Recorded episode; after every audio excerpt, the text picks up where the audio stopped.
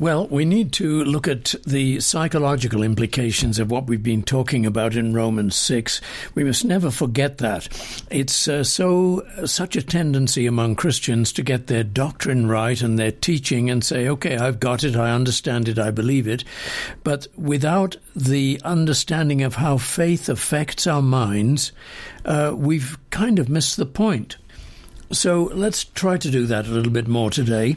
Um, we're looking at this passage that says, Likewise, you also reckon yourselves to be dead indeed to sin, but alive to God in Christ Jesus our Lord.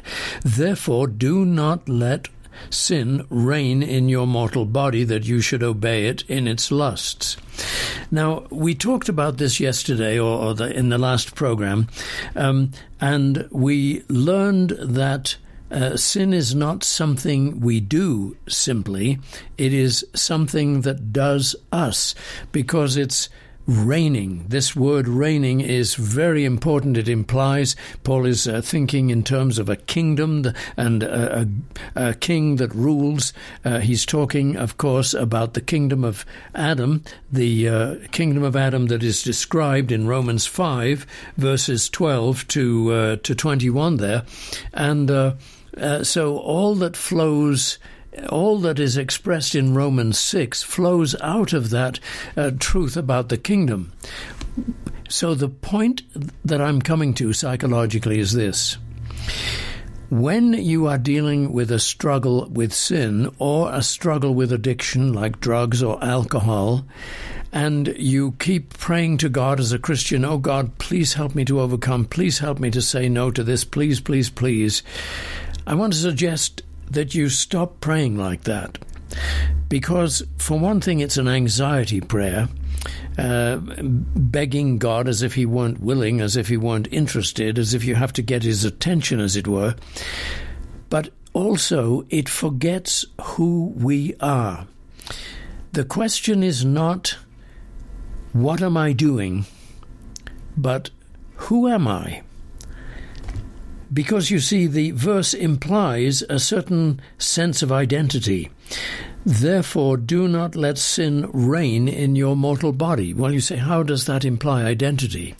Well, because Paul is talking about the two kingdoms, as I mentioned the kingdom of Adam, uh, which is the kingdom of sin and death, it brought sin and death upon us all, and the kingdom of Christ, which brings justification and life to us all. Now, the question is which kingdom am I living in? Which extends to the question who am I? Am, am I a son or daughter of Adam? Or am I a son or daughter of the second Adam, Jesus Christ? Am I a son or daughter of the fallen Adam where guilt, shame, fear, and failure identify me? Or am I a son or daughter of the kingdom of Christ, who has justified me, declared me innocent, and given me life, so that my identity is no longer a sinner, but, a, but righteous in Him? Now, this takes us further. When you're dealing with your issue of addiction or compulsive uh, behavior or obsessive thoughts, and you're fighting to get rid of them or get out of them or stop them, who is it that's fighting? Is it you as a fallen creature? You in your flesh, you still in your carnality? Or is it you as a follower of Jesus Christ, born again, as a man or woman of the kingdom of Christ? Do you see that in some ways, or rather not in some ways, but in many ways, m- many Christians are seeking to overcome sin by the flesh?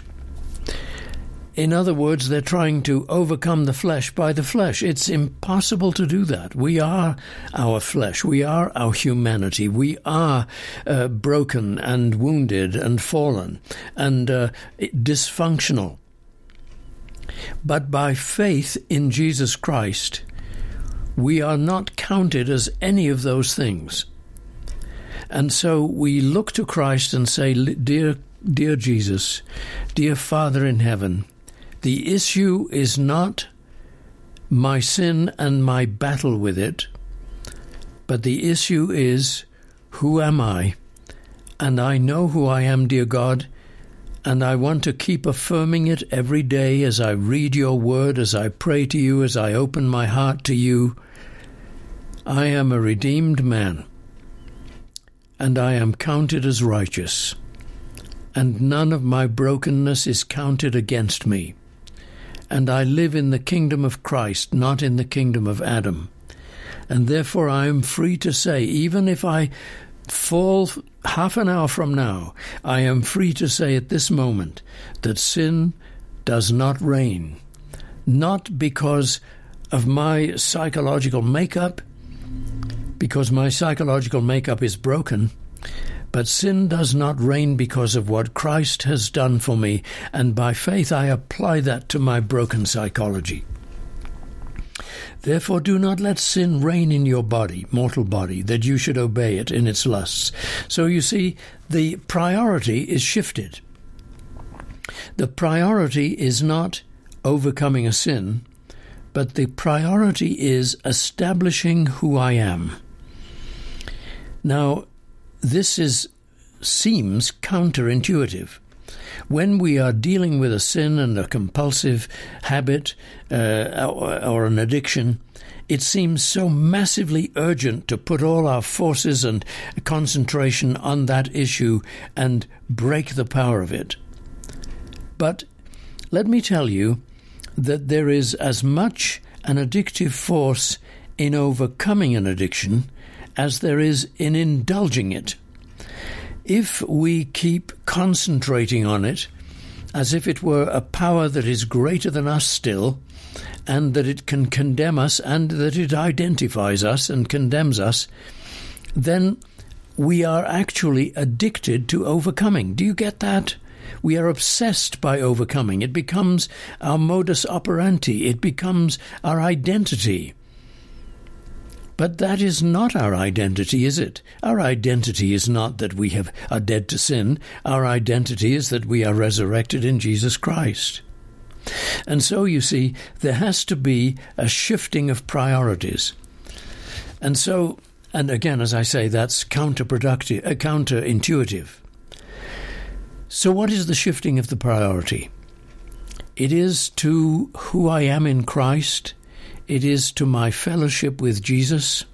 It is to my opening His Word each day, not in a legalistic sense. I've got to read so many verses or so many chapters to do a year's, you know, that thing, uh, that uh, reading the Bible in a year kind of stuff. It is finding those areas in the Bible that you can meditate on, that you can p- commune with Jesus on.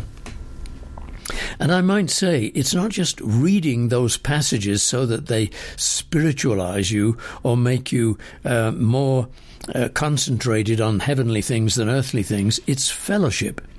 For instance, the Lord is my shepherd, I shall not want.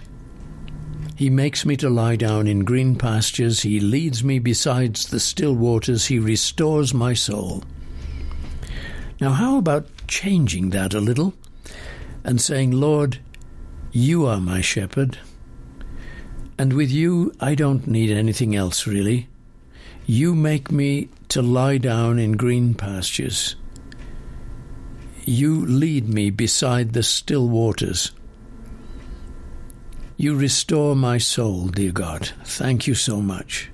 And so you see, the the verses can be worked with by your spirit of faith.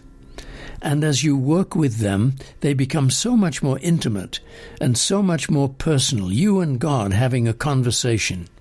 Now, this is the, the shifting of priorities, do you see? When that priority is shifted from obsession with overcoming addiction to the joy of being with the Lord, then that obsession begins to change its character. That is the obsession with overcoming. It becomes less of an obsession. The failures become less dramatic. Or let's put it this way the reaction to the failures become less dramatic. Oh God, please forgive me. I'm so sorry. Oh God, help me not to do this again. No, none of that. But Father, I failed, but I thank you that I'm still your child. I thank you that there's no condemnation. I thank you that you are walking with me through this thing. And so what happens is that establishing your identity in the kingdom of Christ, recognizing by faith that this thing does not reign, reduces its power indirectly. Do you see? Instead of direct concentration on it, you don't do that because that gives power to the addiction. To focus so much on it gives power to it. But to focus on Christ implies, indirectly, that the addiction isn't the boss. The addiction isn't the priority. The addiction can go to hell, where it belongs. The addiction is already overcome by the fact of Christ's victory for you.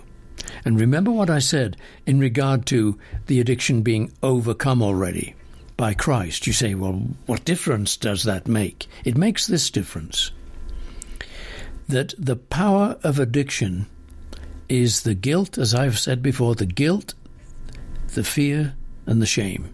The guilt, the shame, and the fear. That's the order I usually put it in. When we sin, we feel guilty. Then we feel ashamed. And then we feel afraid that it will control us altogether or that people will find out or whatever it may be, that fear. Those three dark, that, that dark trio, guilt, shame, and fear, is at the core of addiction. And how do you get it? Get rid of it? How do you get free from guilt, shame, and fear? If you're simply concentrating on the addiction as if your flesh could overcome it. But if you're concentrating on your new kingdom, the kingdom in which you belong now, the kingdom of Christ, ah, then that's a different thing. Because in the kingdom of Christ, where you are declared innocent and justified and righteous and resurrected, there is no guilt, shame, and fear. You can affirm, Father, I thank you that you have freed me from guilt, shame, and fear, even though the bones are rattling still inside the guilt, shame, and fear bones. They're dead. You are alive with Christ. This is how it is, you see. So then Paul says, And do not present your members as instruments of unrighteousness to sin, but present yourselves to God as being alive from the dead. Now, we do this sometimes and we don't do it at others. We're not consistent. Let's accept that fact. Some people try to be consistent 24 7 and they are sort of reined up to anxiety every single moment. I've got to think about Christ, I've got to think about Christ.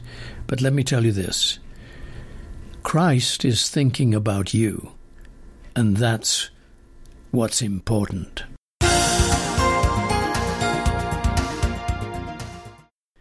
Thanks for joining me today. Colin Cook here, and you've been listening to my program How It Happens, which you can hear on the radio, by the way, on KLTT AM 670 in the Denver and Colorado and surrounding states areas at 10 o'clock in the evening, repeated at 4 in the morning. But you can also hear the program on your smartphone or other remote device. Simply download a free app, soundcloud.com or podbean.com, and key in How It Happens with Colin Cook when you get there. And would you consider an end of year donation? Uh, the, the donations of all the year are tax deductible. If you wish to have a tax deductible receipt, please request it. I don't send them out unless requested because most people don't want it. Send your donation to FaithQuest, P.O. Box 366, Littleton, Colorado 80160. Thanks. I'll see you next time. Cheerio and God bless.